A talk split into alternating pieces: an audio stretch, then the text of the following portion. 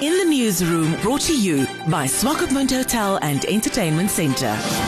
Extreme cold and extreme poverty are not a good blend, and this time of the year, especially in this season, with below zero temperatures registered almost countrywide, charity drives are not a nice to have, but are essential. The governor of the Otjozondjupa region, James Uerikua, tells in the newsroom his office has already started distributing blankets in his constituency. That, he says, is what Ubuntu is about. He chats to In the Newsroom. As a regional leadership, what we did at our level, and this has been an ongoing uh, annual program whereby every year in this time of the of the year, we go out there with the little that we have, and we try to reach out to those that are unable to provide for themselves. So those are the needy of the neediest in the in the society.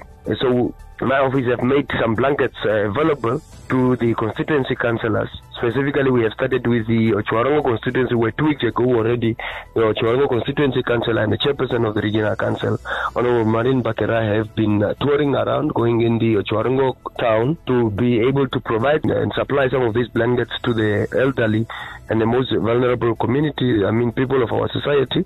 And we are seeing that this program is to be now extended to all the other constituencies because this problem does not only find itself in a certain area. And the initiative is also aimed at actually creating awareness within ourselves as a society that you who is able and have enough, you need to actually equally also be able to see what you can do within your small and able level where you are to be able to see how can you assist the next person? How can you be able to be of help to the next Namibian?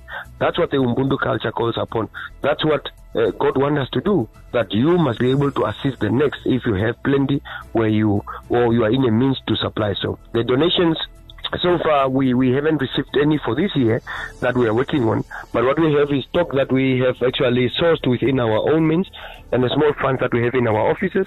And also last year we have received some uh, from uh, various uh, people outside there and various companies that one want to uh, to thank them because if I have to enumerate them I will leave a few out because the goods came in various formats and in various types and we have been distributing them as they come.